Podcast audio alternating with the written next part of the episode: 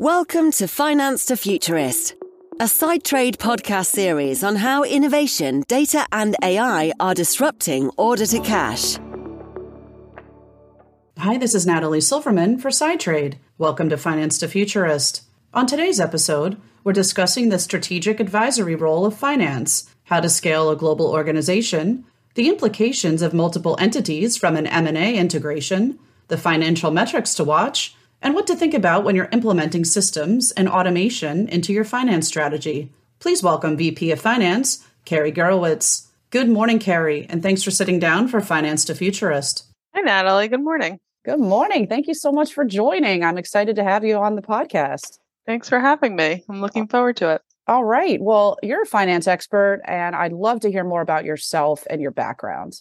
Sure. Where should I begin? So, I went to Lehigh University back in the day and I started my career, you know, off at Ernst Young as an auditor across m- multiple industries. Got to feel a little bit of everything from media entertainment, telecommunications, the finance world, and then went to the private world and spent, you know, I have about 15 years experience and I've spent that again across different industries. I think a little unique to me. I haven't kind of stayed in one area. I've been able to use my knowledge across many different areas from distribution, retail to the SaaS world, reg tech.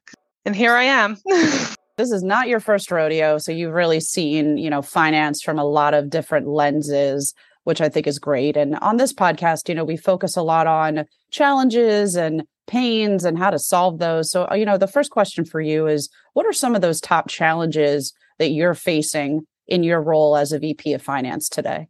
Sure. I think more particularly and, and recently, there's ever changing rules and laws from a tax perspective, cash governance perspective that you always have to keep up with as they say, cash is king, and you have to manage your business obviously to your cash as well as to you know the governing rules and you know statutory laws. And you know a lot of areas where you need to focus is you're running your business, but then how do you also comply and make sure your cash is in the right place, timely, and you're able to use it appropriately without you know the tax implications you know running international businesses adds a lot more complications and having to worry about different entities offers a lot of challenges. And then you know there's the day-to-day job of just making sure the operations are running from a finance perspective. Cash right now is my biggest focus and how do we get it in the door? How do we get it to the places we need it to be you bring a really good point up about being global. And i think that's another unique perspective that you bring is that you've worked across multiple countries multiple continents and like you said multiple entities. And i know you've done a lot with m&a as well. So maybe you could just talk a little bit about what is your thought process and what's the strategy there when again you have to think about cash like you said coming in the door but with all of these things in mind when you're talking about running a global business? Yeah, I think ultimately you have to take a step back and understand what's the overall strategy of the business, where are the needs of the business from an operational perspective, and then you need to bring in the experts where necessary to understand the ROI of starting something in a new region. Obviously, with inflation these days, and particularly in the US and prices rising, you constantly want to think what other areas can you go that you can save some money and can you explore different regions for different areas of the business that might make your business a little bit more profitable and maybe get some unique new expertise so, you know, it's constantly, I think, a challenging question that you just have to reevaluate depending on the different needs of the business. You know, you also want to be careful. You don't want to open up in too many regions because, you know, there are implications of having in the background from a finance perspective, from statutory audits to regulations, record keeping, legal administration. So it's it's a fine balance of understanding what are we going to get from opening up in a new region, and then how does that affect the rest of the business, and can we uh, get some benefits out of it? You already stole my next question because inflation right now is obviously top of mind for almost everyone. And I heard a statistic the other day, and we brought it up in an earlier podcast that the cost of doing business is going up 2% every 90 days. And that might be very low, to be honest. So, how are you thinking about inflation and how do companies protect their cash right now in this type of market climate? Yeah, I think that's an interesting question. If you had the perfect answer, uh, please tell me now.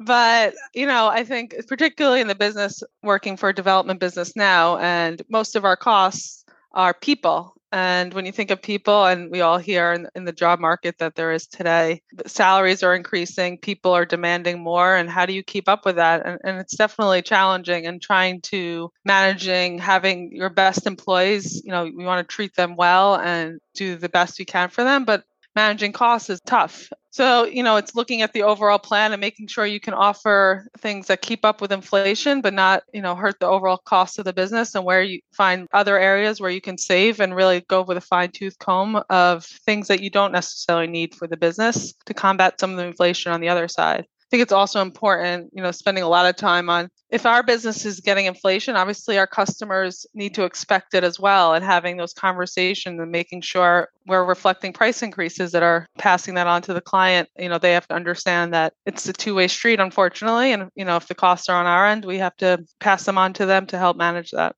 Yeah, but I think you're right. It is about the customer experience too. And I think when you take a proactive approach, right, to talk to clients and be more transparent with why, you know, the cost of doing business is going up and obviously working with them on contracts, you know, sometimes that is the best approach and certainly can lead to a better customer experience too.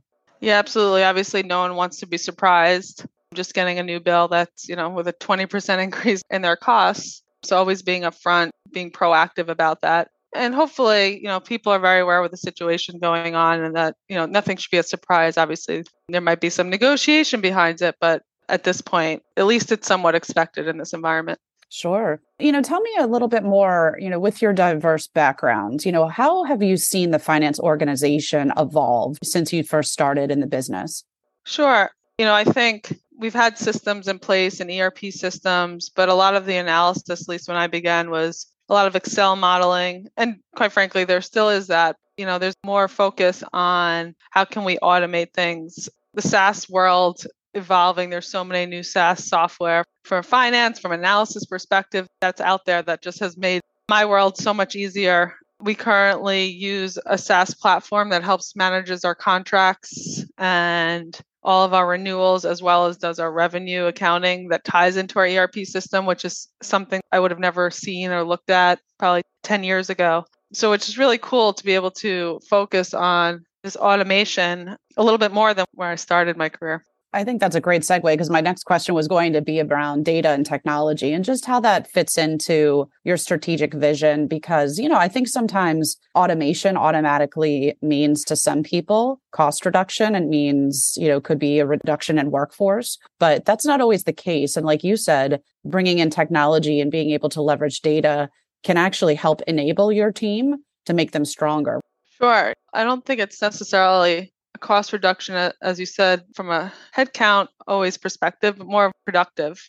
I think it allows you to grow and scale the business. You're going to always have, depending on the business, your core structure, FP&A team and AP manager, AR. And then once you establish that, depending on the business, these tools and data and technology, I believe, is what allows you to scale and not continue to add on heads and being able to leverage that and really grow and scale the business once you have good processing in place, the right system allows you to, if you're doing M&A, allows you to kind of tag on the existing new business and put it into the system and allows you to use that, you know, to continue to just add on to what you're doing. And ultimately, new technology that constantly comes out really allows you to support the rest of the business, I think, better than ever before.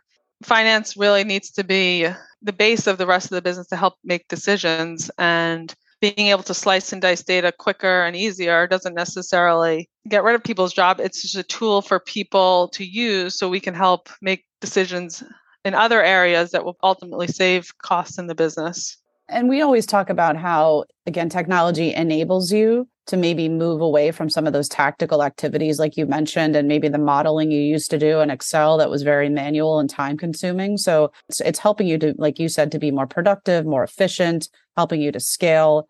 But let me ask you this because I've, I've asked a lot of my guests recently about the idea of digital transformation because you hear it a lot and it is kind of a jargony buzzword in the industry. But we are seeing more and more of it. And even, you know, here at SideTrade, we're talking to more clients that actually have a full department that's dedicated to finance transformation. What do you think? Is digital transformation just a buzzword in your day to day world? Or is it something that you're actually thinking about? No, it's definitely something that's thought about. You know, I, I think ultimately it would be a mistake to not think about it. As I said, the focus and uh, the importance of technology in the digital world in order to expand and grow a business is important. I think keeping up to date of what different things that you can do and what's out there is important. 10 years ago, I know we kind of talked about, you know, how did things change? You know, simple things, a month end close checklist is something you kept manually. And now there's software that can integrate your ERP to make sure everyone's on the same page and can improve your close time to 10 days or five days or whatever it may be. And without keeping in the forefront of the digital world, in the digital transformation world, I think you can fall behind I mean, I think you also have to be careful. You know, not every system needs to be plugged in and it gets the same ROI. And depending on the size of the business, I think it's just important to be in the forefront, keeping yourself aware of what's out there and how you can expand. And having some dedicated thought leadership is what's the most important and seeing how does it fit to the business. Good points, valid points. And yeah, I think you're right. Uh, honestly, everybody that I ask that question to says the same thing that it really isn't just a buzzword. So it's it's good to hear again that when you're putting it in the context of enablement, customer experience, scalability, you know, again, I, I do think it's something that's not going away and that and that more companies really need to be more forward thinking and how they look at enhancing their processes and people as well. So I'm going to get a little bit back into order to cash just because I know you've implemented some order to cash solutions in the past. And so at SideTrade, we always look for advice from people like yourself and clients, maybe is looking to implement a solution. So, what advice would you give somebody that might be looking to automate their order to cash process today? Sure. And I think this is more of a general recommendation and not necessarily even specific to order to cash. I've implemented a number of systems over the years. And I think the one thing that has always come out is twofold. One, it's worth it to upfront create a project plan and really understand what the needs of the business are, who are effective players, get those parties involved, and to not rush into decisions to make sure you get it right up front into how you want this to work. Too many times I've seen just throwing into a project, doing it, and then in the back end, you're trying to fix it and catch up your mistakes, and then ultimately it never works how you want it to work. So I think the time up front is always important. And then that being said, I'm going to contradict myself a little bit. Don't make perfection get in the way of completing a big implementation project. It's never going to be perfect. So, you know, you need to kind of move forward, understand the priorities, and get to where you need to be. Right. It, it is an iterative process. And I think sometimes people look at a large implementation or they think back to maybe the pain that they felt when they were implementing an ERP system. And so, whether it, like you said, whether it's order to cash, an ERP, or just, you know, another software solution, you're right. I think it is an iterative kind of agile process. And, you know, they always say, how do you eat an elephant? It's one bite at a time, right? So it's it just needs to be kind of a, a slow and steady process. But I am going to throw a curveball question because I usually like to throw one more question in uh, that you're not aware of. But I wanted to ask you, how do you think about KPIs? That's one thing because we talk about implementation and automation and how this can all make your kind of order to cash process more effective and efficient but you know you obviously have to to look at the metrics and the performance of you know and where your cash is obviously. So what kpis are you looking at from a finance perspective?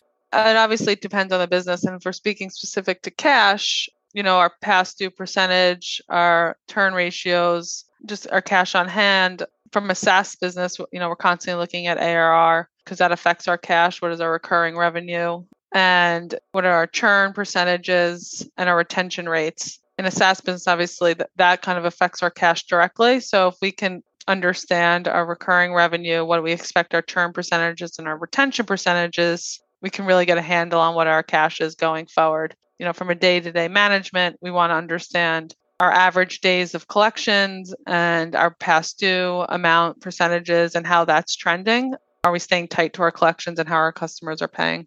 Sure, that makes total sense. And what about DSO?